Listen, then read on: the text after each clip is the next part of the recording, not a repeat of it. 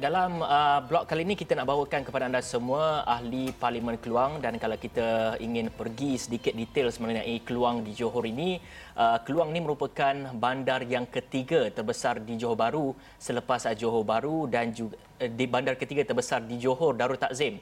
Uh, yang pertama adalah Johor Bahru dan yang kedua adalah uh, Batu Pahat yang ketiga adalah Keluang. Dan uh, di Keluang sendiri menyaksikan uh, banyak perindustrian dan juga perdagangan uh, berlaku di Keluang uh, dan juga turut menumpukan kepada sektor pertanian dan juga peladangan serta sektor pelancongan iaitu ekoturism dan juga agroturism. Dan menariknya di daerah Keluang ini terdapat tiga parlimen. Uh, parlimen Keluang, Parlimen Sembrong dan juga Parlimen Simpang Renggam dan kita akan uh, menghubungi uh, ahli Parlimen Keluang iaitu Yang Berhormat Wong Shu Ki untuk bertanyakan sedikit mengenai uh, PKP dan juga COVID-19 ini. YB, selamat pagi. Selamat pagi. Baik YB, uh, memasuki hari ke-24 uh, PKP ini, apa agaknya antara keluhan dan isu utama di Keluang uh, sama ada suri rumah ataupun mereka yang bekerja dan golongan mana yang agaknya terjejas YB? Saya rasa uh, fenomena sekarang atau masalah yang dihadapi oleh rakyat Mahin adalah sama tak kira uh, mana-mana kawasan. Iaitu di di Keluang sini walaupun uh, sektor peladangan boleh terus operasi tetapi memandangkan permintaan sedunia untuk uh, minyak sawit memang menurun secara mendadak. Jadi aktiviti-aktiviti ekonomi uh, tempatan memang uh, kurang banyak walaupun uh, peladang boleh terus beroperasi.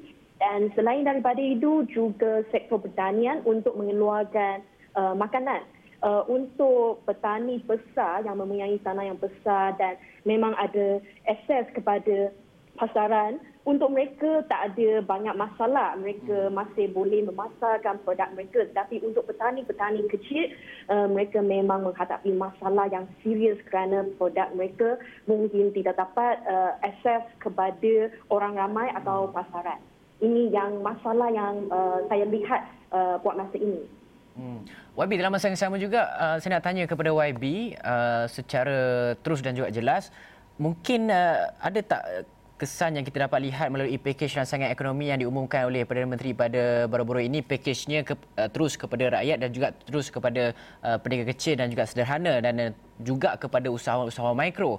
Uh, YB ada tak dengar cerita-cerita daripada uh, rakyat dan juga peniaga? Ada tak yang masih lagi tak sampai uh, bantuan-bantuan tersebut? Mungkin ada YB selalu uh, engage secara direct dengan mereka. Ada tak terima aduan apa-apa? Dan uh, sekiranya ada mungkin apa penyebabnya bantuan tersebut tidak sampai? YB mungkin mungkin boleh YB kongsikan saya rasa masalah yang paling besar di sini adalah uh, rakyat mahin yang biasa iaitu yang ada kerja hmm. atau diupah uh, mereka boleh dapat bantuan dalam 2-3 bulan ni dan masalah boleh diselesaikan untuk 2-3 bulan yang susah ini. Hmm. Tapi apa yang akan dihadapi oleh mereka selepas 2-3 bulan ni? Ini uh, adalah satu masalah yang lebih serius. Hmm. Kerana PKP walaupun kita sekarang ada dalam PKP hmm. dan pandemik ini bukan tapi pandemik ini bukan sahaja di Malaysia tetapi sedunia. Uh-huh. Jadi uh, situasi atau keadaan ekonomi sedunia selepas 2-3 bulan ini tidak akan mengembalikan ke normal uh, lebih dahulu. Jadi cabaran itu uh, saya rasa perlu kita tangani. Uh, bukan senang. Jadi uh, package rangsangan ekonomi kita setakat ni hmm. Boleh selesaikan masalah 2-3 bulan. Tetapi selepas 2-3 bulan tu cabaran uh, baru bermula. Hmm. Dan itu adalah satu cabaran yang besar, bukan sahaja kepada pekerja, employee, tetapi buat semua entrepreneur, semua PKS, hmm. uh, semua majikan tu yang akan menghadapi masalah yang besar kerana um, mereka yang menghasilkan produk, mereka yang buat pasaran, tetapi pasaran sekarang jadi satu masalah dan permintaan untuk uh, pekalan ni memang turun mendadak. YB, kita tahu uh, di daerah Keluang sendiri dikategorikan sebagai zon merah ataupun red zone apabila uh, sesebuah daerah itu uh, melebihi 40 kes uh, COVID-19 dan iaitu sehingga Rabu uh, difahamkan di daerah Keluang sendiri mencatatkan uh, sejumlah 175 kes yang juga merupakan kes tertinggi di negeri Johor.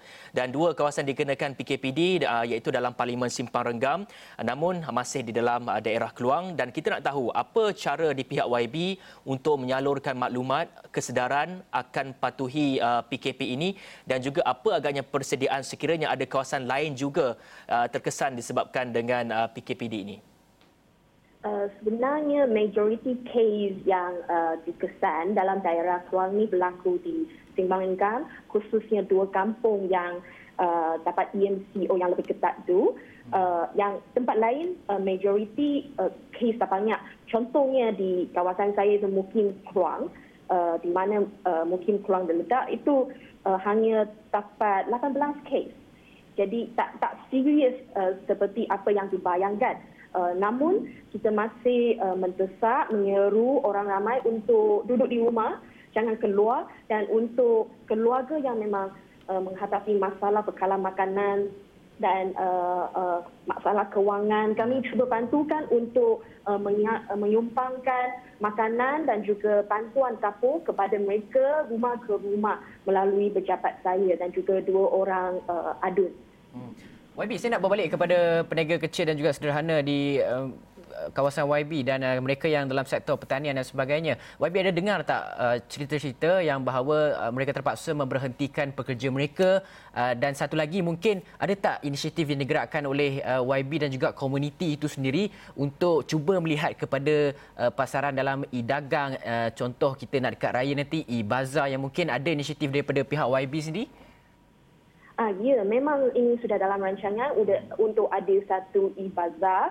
Tetapi saya kena tunggu uh, tengok sama ada PBT kerana kalau PBT memulakan inisiatif itu lagi baik dan juga selain daripada itu adalah e-dagang. Uh, setakat ni ada ramai petani kecil yang tidak dapat memasarkan uh, produk mereka dan uh, saya bekerjasama dengan satu NGO, Sinar Harapan untuk tolong mereka jual produk-produk mereka uh, terus kepada uh, consumer. Iaitu kotak sayuran dan kami kumpulkan apa-apa produk yang mereka hasilkan mereka mengeluarkan ada buah-buahan hmm. uh, ada sayur-sayuran dan uh, tidak dapat akses ke pasar awam hmm. kita uh, kumpul dan pilih yang paling baik uh, semua letak satu kotak dan uh, terima tempahan daripada orang ramai melalui WhatsApp dan uh, akan hantar ke rumah consumer terus uh, satu hari uh, yang akan datang tu. Hmm. Ini Wabi. adalah cara yang kita sedang jalankanlah untuk menyelesaikan uh, satu masalah yang dihadapi oleh petani kecil dalam kawasan saya. Wabi, kalau kita dengar sebelum ini, uh, kerajaan ada mengumumkan akan menyalurkan bantuan uh, ataupun dana RM100,000 di setiap parlimen dan apa perancangan atau peruntukan itu digunakan uh, untuk keperluan bagaimana ia dapat membantu rakyat? Oh, sebenarnya saya rasa tu ada salah faham. Itu bukan khasnya untuk Uh, itu bukan peruntukan khas untuk COVID-19. Mm-hmm. Itu sebenarnya adalah peruntukan untuk sepanjang tahun. Tetapi uh, sebelum peruntukan itu diturunkan, uh, pejabat saya pun sudah bermula uh, mengutip dana mm-hmm. untuk bantu keluarga-keluarga uh, yang minta bantuan daripada pejabat saya. Mm-hmm. Jadi uh, setakat ni apa yang saya jalankan dan tim saya jalankan adalah uh, salurkan bantuan makanan dan sapu terus kepada uh, orang ramai. Dan setakat ni pun uh, sudah bantu 1,213 uh, keluarga hmm. dan juga uh, hampir 2,000 pek makanan uh, buat masa ini. Hmm. Wabi, dalam masa yang sama secara ringkasnya kita tak banyak masa tetapi saya nak tanya juga uh, sekiranya PKP ini dilanjutkan apa mungkin uh, perkara-perkara ataupun uh, benda yang perlu diberi perhatian uh, mungkin oleh kerajaan dan mungkin ada pandangan ataupun suara daripada YB? Uh, saya rasa satu isu yang agak penting dan perlu diambil uh, perhatian, diambil berat adalah food security, keselamatan uh, makanan kita. Kerana daerah Keluang adalah satu daerah yang paling besar di Johor dan uh, kalau tak silap mungkin juga di seluruh negara kita uh, untuk mengeluarkan makanan. Jadi pengeluaran makanan ini amat penting kepada uh, negara kita. Uh, kita tak boleh terus import lagi kerana mungkin uh, mungkin ada keluar uh, negara lain akan sekat ekspor mereka. Hmm. Jadi kita mesti ambil berat terhadap isu keselamatan makanan.